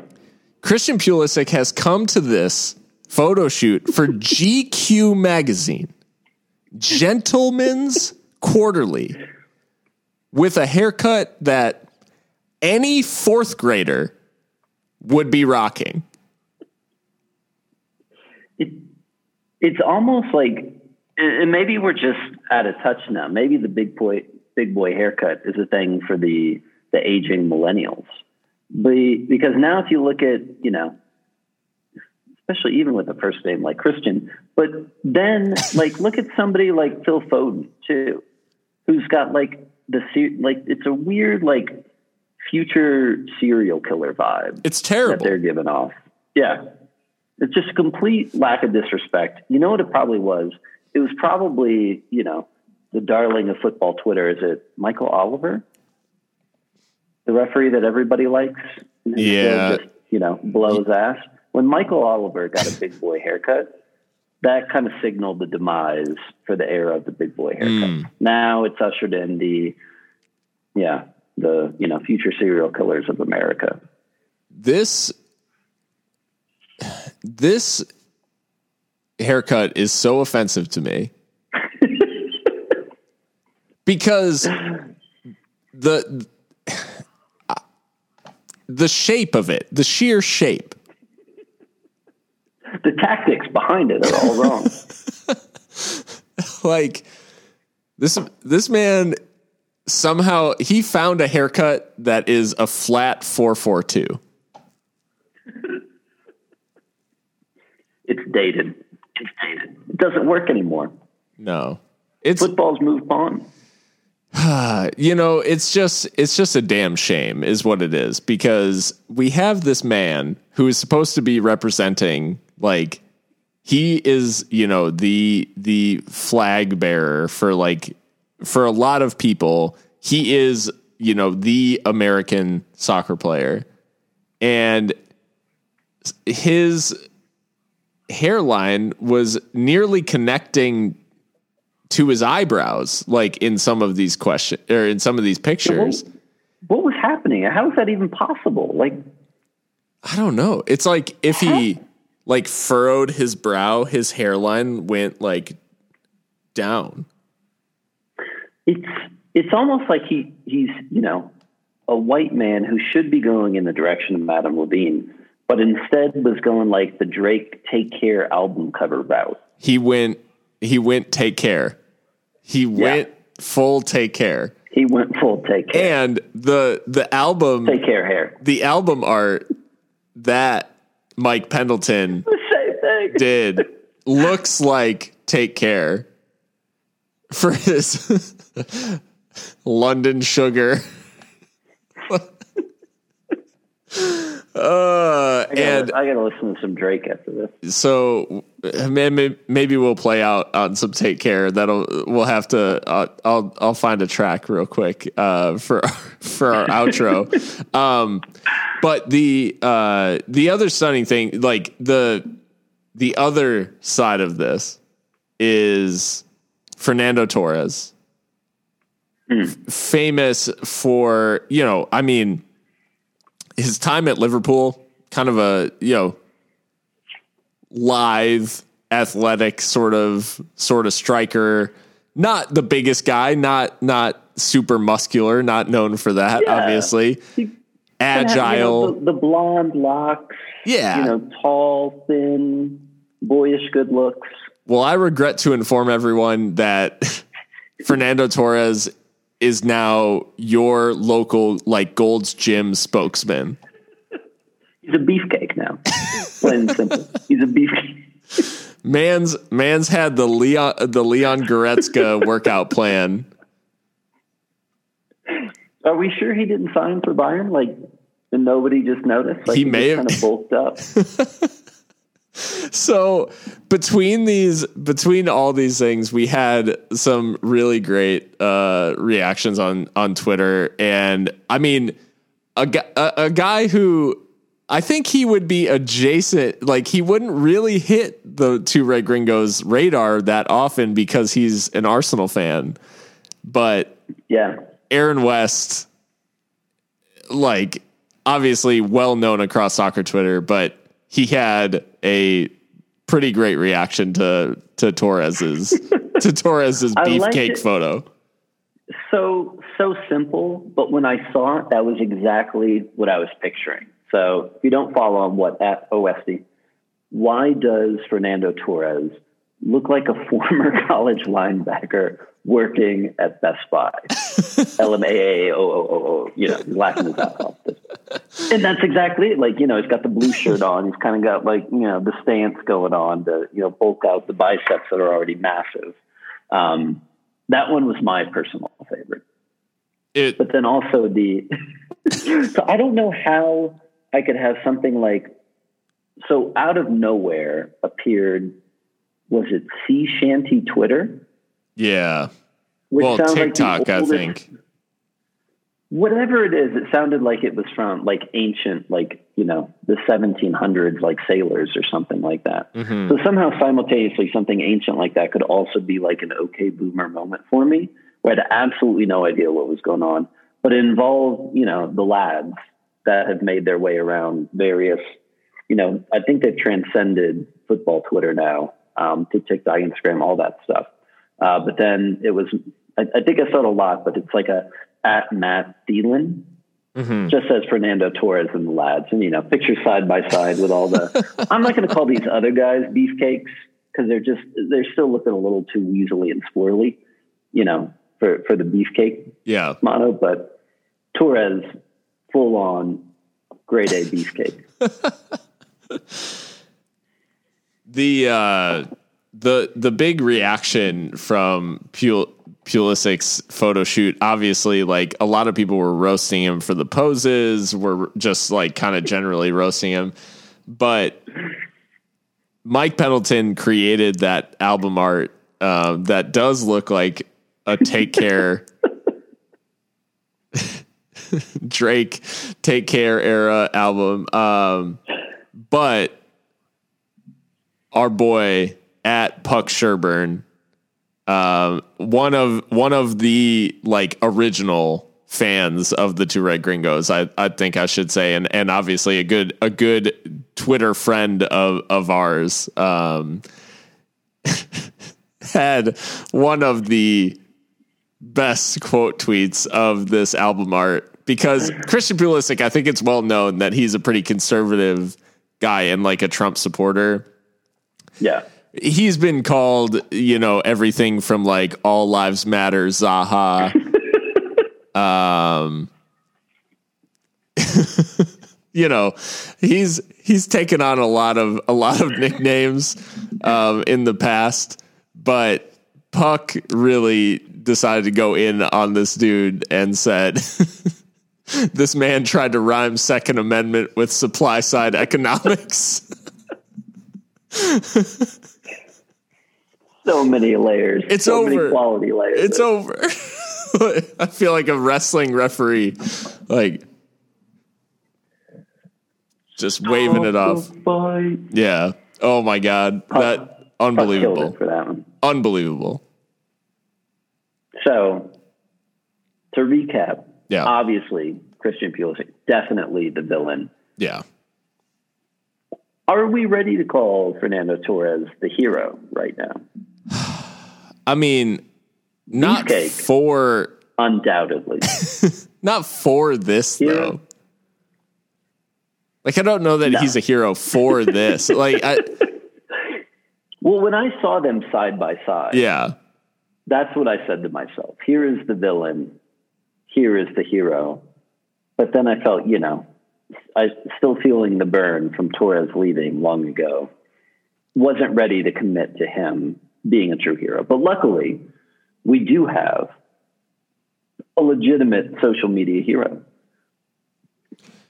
Yeah, we really do. Um, a true a true hero and and one that you're representing tonight. Um, Jordon Ibe, former Liverpool player, um, sold a couple of years ago on to Bournemouth. Didn't didn't work out for him at Bournemouth. He's he's at Derby County now, and he made a social media post basically outlining the fact that he's been struggling with his like mental health and with his uh his career not really following like the trajectory that that he anticipated and some of the he hasn't been able to break into Derby County side this season um and the struggles associated with that. Being so transparent about it obviously he got a lot of support um, from from Liverpool fans and and from you know kind of football fans in general because of his you know willingness to come out and and kind of admit you know what was going on. Um, and for a for a guy that had so much expectation attached to him I mean I think back to you know there were very serious Liverpool accounts and everything back uh, when Raheem Sterling like first departed the club that hey we'll be fine. Like Jordon Ibe is going to like fit right into that. He's going to be a member of the first team squad. Like he was in the first team squad for quite a while um, especially under Klopp too. He got he got like quite a chance um, before he was sold on. But that expectation at- coming at su- such a young age and now his career he's t- only 25 years old but in his eyes and and certainly like the eyes of, of maybe the of the bigger clubs it's like oh well he's stalled out he's washed up he he isn't good enough that expectation is so crazy and so you know him admitting these these issues with mental health it's just uh I mean, sets a good example, I guess, in the sense that it's like, hey, like we all have, you know, we have these struggles, and and trying to deal with them, um, you know, maybe it's best to confront them head on. You know whether uh, I I don't try to like you know try to fully not understand. You know, it, it, it's tough to talk about because it's not something I feel like you know I I deal with directly. So you know, not being able to put my myself in those shoes, like if that's an outlet for him, you know, great. But you know, what it does is shine shine a light on an issue that again, it kind of transcends football too. Um, you know, for other people dealing with it, to see people come out in prominent positions, it, it's so important. I mean, we talk about this a lot in education. You have to see in the people around you and the people that you read about, that you watch. Um, you want to see your own experiences reflected in these people, right? And so that's why it's so big for, you know, all all different types of backgrounds and all of that to be able to come out and you know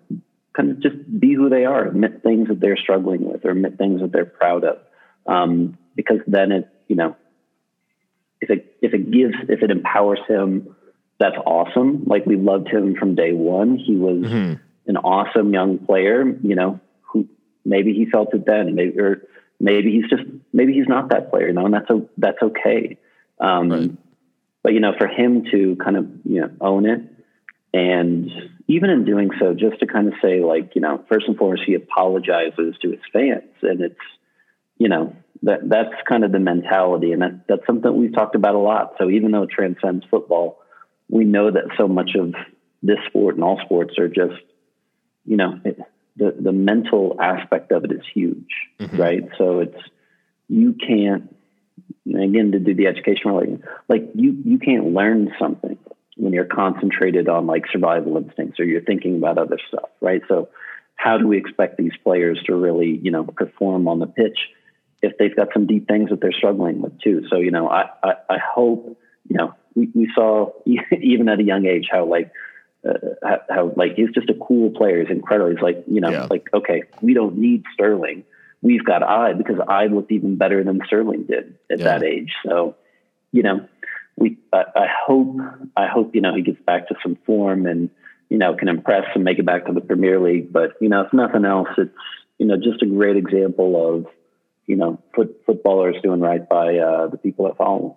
Yeah, and just showing that you know not everyone's career is is linear. Not everyone follows like the same you know exact development, and so many small kind of things can impact you know how a how a player's career shakes out and and how they handle that is it can be so varied and and um, what they deal with. I you know we can't even really imagine. Um, what they deal with and the the pressures of of trying to make an impact and the expectation at at some of these big clubs is just through the roof you know yeah. um so yeah it's just it you know it is it's it's unfortunate to see you know that it's impacted him you know negatively but his response to it and his ability to kind of just address it head on is is so important because I think so often, unfortunately, we find out about these sorts of things like after the fact,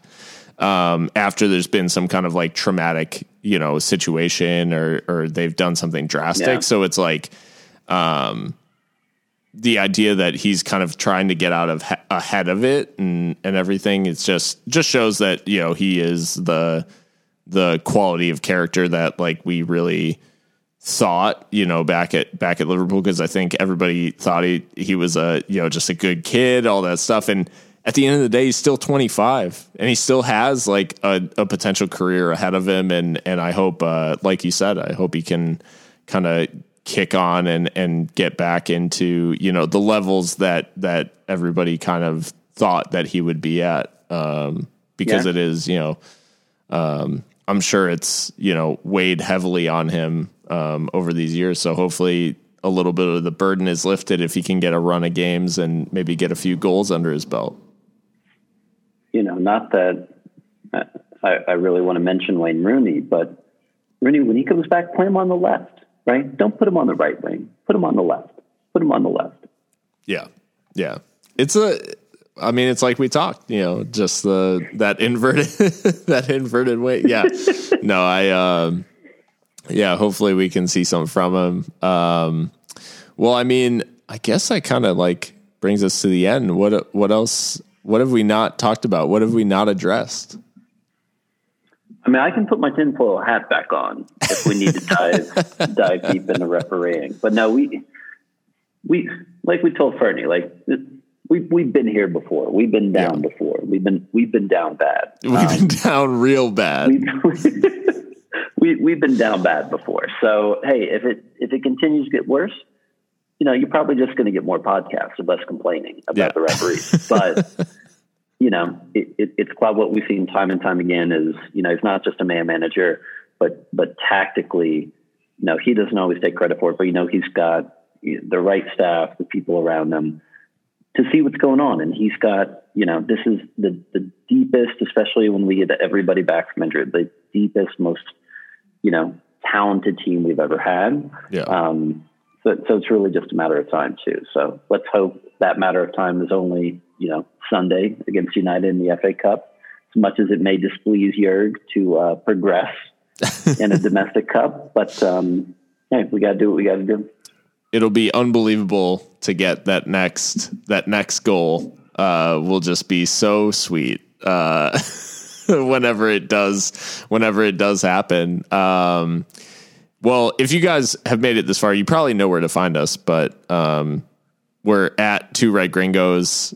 And then uh, we, you can also find us at Phil Talks Footy and at Mexico City LFC um, on Twitter, and then any podcast platform. Although the most stylish one is Spotify, so I would suggest listening to us on Spotify just because it's clean, it looks good, the art looks good. You know, Quality stuff. that's where that's that's where exactly like and we're always we're always both about like appearances kind of over you know any sort of substance Oh yeah. Oh yeah. and that We're- app we're looks the best function. yeah that app looks the best so why wouldn't you why wouldn't you listen to that one over anything else but um I've heard Tidal sounds the best. oh Is that bullshit? I, I- think that's bullshit. i don't know think- i'll have to get in touch with Hov um Jay Jay Z.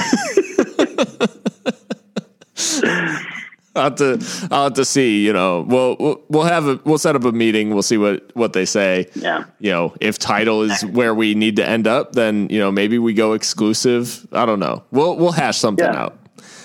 special guest. Special guest next next episode. Although, is he going to get upset if we play out on on Drake? I mean, we wouldn't play out on Drake if he was the special guest. True. I mean, yeah, that's fair. well, I mean, I hope everybody has enjoyed. Uh, if you did, then you can listen where we said, preferably Spotify, but pretty much anywhere you listen to podcasts. And uh, yeah, hopefully it won't be quite so long until our next episode, and hopefully it will be under slightly better circumstances. Yeah, we we have to say that if we if we just you know throw United to the side, we'll be back again. Yeah. Yeah. And certainly let's let's just make the commitment that the next league goal will record a podcast about on, the on, goal hang on. I about the goal. I feel like we're ushering in some like new curse or something like that, where Liverpool never score again. just to keep us from recording.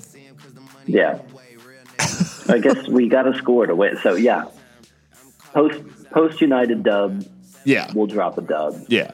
Post Premier League goal, we'll drop another one. We'll drop a dub and then we'll drop a dub in the war zone as well. Um so Yeah, if if you're down to drop in the war zone too, hit, us up. Hit us up. I was struggling today. I was struggling today. yeah. I think one match I had 16 damage. 16.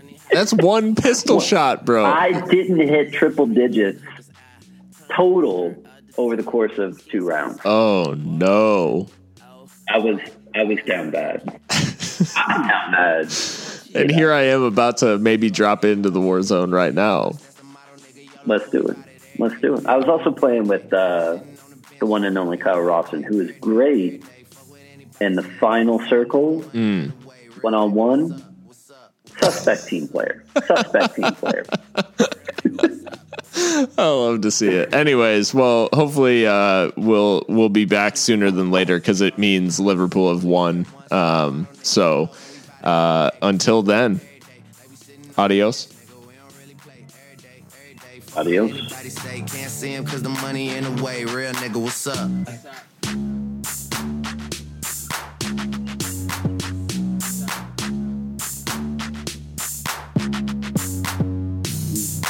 Not quite the the Drake outro that you know we kind of built up. No, yeah, we were went kind of more. it the whole time.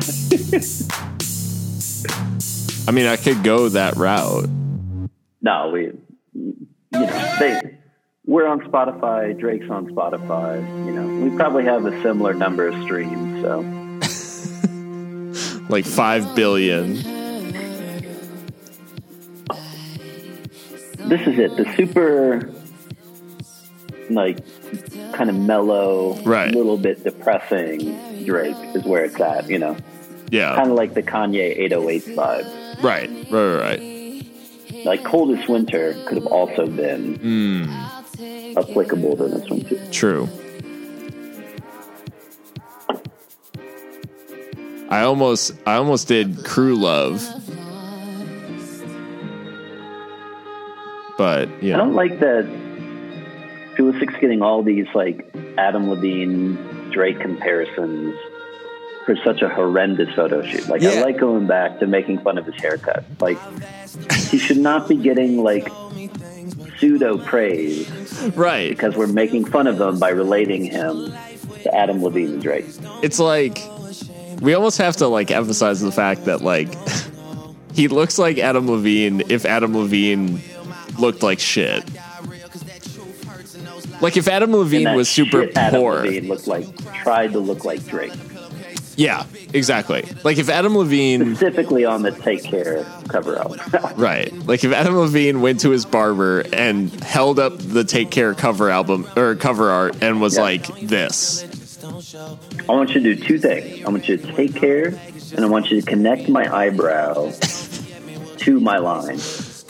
I think I think for for Pulisic being as like conservative as he is, for him to see that have conservative, or have we just like No, created a monster? I think he actually I think he actually is like a like a Trump guy. But like for him to go in and ask for that haircut is like overtly racist.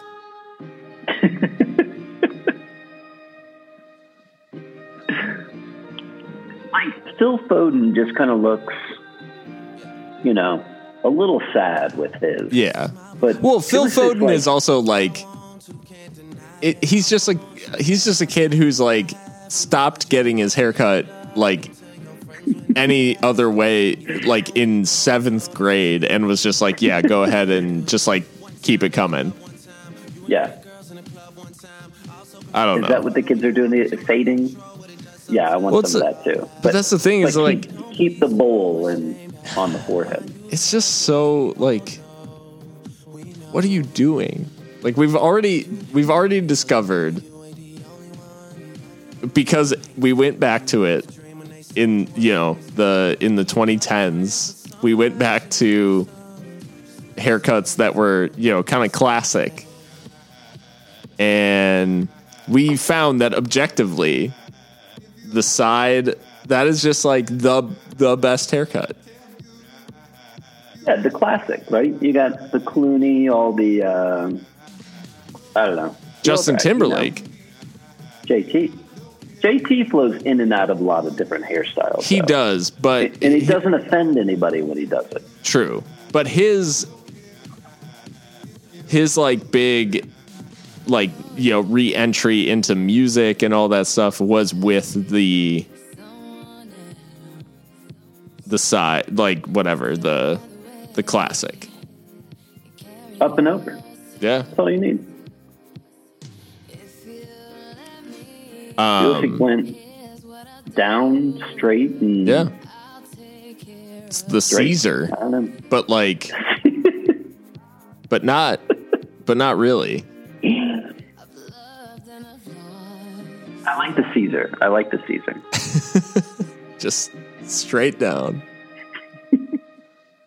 Just clip across and just Yep. take off everything else underneath that. Yeah. I, I don't know. I just don't get it. Like, you're a young man. Do something. Like, take advantage of this time. He tried. He tried to grow the beard. His mom told him, work out for him. his mom told him stop, so he shaved it. Or his grandma, somebody. I don't know. Yeah, he's nothing if not a man with red state family values. Uh, oh man, nothing like a good two red gringos post credit scene. oh yeah, We're like Marvel. you got to stick around. You hit- you cannot you can't hit stop at the end of the episode. it could be the worst episode, the worst Marvel movie you watch. You're still sticking around for the post credit scene. Yeah, Maybe, maybe you'll get two. Maybe you may have like you may have know. just watched Captain Marvel or Doctor Strange, and you're sticking around. Yeah. Like, you know, is Thanos, you know, going to make an appearance? He going to grab a glove? He might. You know, you're going to get a little, you, you're going to get a little banter. Probably going to get a little banter. You might get a little Than- Thanos, but For uh, sure. Yeah. In this case, you got Drake and What Marvel character? What JC. Marvel character are are you? oh, I'm, I'm definitely Iron Man. What? Definitely. No. Wait, am I or do I want to be? Oh well, I mean, like, I'm definitely the whatever billionaire arms dealer. like, I'm okay with that. I, you know me. I, I, I'm ready to sell out, sell out this podcast to Heineken in a second. I'll sell my soul in a heartbeat. I'm okay with that. Billionaire, playboy, philanthropist. You know, not not that those words have ever been used to describe me, but I, uh, I'm Ant Man, but that's just because I want to be Paul Rudd. yeah. Well, everybody wants to be Paul Rudd. Yeah. No, Like, I if think you can't be a billionaire, playboy, philanthropist. You want to be Paul Rudd. right. Those are your two. Yeah. it's really the only two paths. You can go Yeah, you're Yeah. either Paul Rudd. no, I uh I don't know. If I if I picked like my favorite superhero, I would be Spider-Man. Okay. But I'm like I'm like too old. I can't be Tom Holland. Yeah. I'm too whoa. Okay. Well, it's okay for me to say. Like Oh no! Like, uh, come on now. You you crossed into the 30s. no, I Once know. you cross into 30s, I. Spider Man's out of the picture. now. Spider-Man is he's out of the picture. Yeah. No, Spider-Man I- famously famously dies uh you know at like 22. Spoiler alert. No, I, I'm making that up. That's not I don't I don't know that. Um yeah, I don't know. But no, now I'm crossing it like what am I fucking Favreau? Like am I Jon Favreau the assistant like Tony Stark's assistant? Like Well, he's not a superhero though. He's just you know in the cinematic universe. So I I will say I was a captain at one point. So am I You got the military background. Am I- You could be war. am war I Captain machine. America? Well, let's not get ahead of ourselves here. But Yeah. War Machine is Don Cheadle, right? Like, Yeah. am I Don Cheadle? guy. That You're feels Don like a uh, that feels like appropriation. I, you know, What's worse? Here. What's worse? What's worse? Me claiming to be Don Cheadle or Christian Pulisic claiming that haircut? In terms Oh, of like definitely. racial racial abuse. definitely Pulisic because we're we're leaning towards the military background, Right. Okay. not the not the you know timeless beauty of Don Cheadle. Right. I'm certainly not claiming to be John, Don Cheadle. You if you can, but wait, did Don Cheadle go to what's his name? What's his name island? No, that was wait. Did Don Cheadle? I don't know. Anyway, I'm not going to get into everybody's background, but here's my bold take. Okay. Terrence Howard over Don Cheadle in the cinematic universe only Mm. as War Machine. Mm. Interesting. That's my take. Next time, baby. I don't know. I guess the only one I can think of is uh, uh Re. What's what's uh, you know, the stretch guy from Fantastic Four. Something Reed, Doctor Reed, What, Mister Fantastic? Mister Fantastic. Yeah, Yeah, I don't know. Uh, Reed Richards. Uh, yeah, there's a Reed in there. So yeah, Yeah, that's so you. like cinematically underwhelming. right. You know, he's got, you know, he's got the genius level intellect. Okay. You know, jury's still out there, but he he does like is long and gangly with his arms and he stretches. So True. I think I got to go Reed Richards if we're being honest. Fair enough. But they may get a reboot, so there's still hope for me. Third time's a charm, as they say. So Does it count if it's like the third trilogy? Or how many mean- movies have there been? I think two. It, no, there's got to be at least three, right? Yeah, yeah, yeah. You had Fantastic Four, Yep. then you had Silver Surfer, Oh, then you had the reboot, Silver Surfer. I forgot about that. and somehow the reboot was even worse Yeah. than the terrible ones that came before it. Yeah. And Chris Evans found a It'd way impossible. to yeah. Him and Ryan Reynolds are the only two that have been able Oh, to yeah. play a superhero in a shit movie and then become famous for a different superhero. The fact Yeah, that neither of us Green Lantern did not follow Ryan Reynolds around is like that man is Teflon. Yeah. Only Ryan Reynolds could probably shrug that off. Oh yeah. Jake Gyllenhaal, Jake Gyllenhaal is definitely not shrugging off Green Lantern. No. way Gyllenhaal shakes that off. Gyllenhaal not capable of shaking that off. That's funny. Gyllenhaal doesn't have the chutzpah to pull that off. Oh my god. How did we how did we even get here? I don't know. Eh, None of the. Oh, post credit Yeah. scene. Oh yeah, Yeah, yeah, yeah. maybe Groot. That could be a Groot. I mean, you No, do I- love Vin I, Diesel. I talk too much to be. I do love Vin Diesel. I feel like I was ready to drop a Fast and the Furious line. Mm. You know, we don't really outside of our outline. We don't really prep.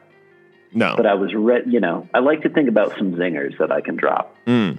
I don't know if I had any this round, but I felt like something about from Fast and the Furious when Johnny Tran shows up. Mm-hmm. No, no, no.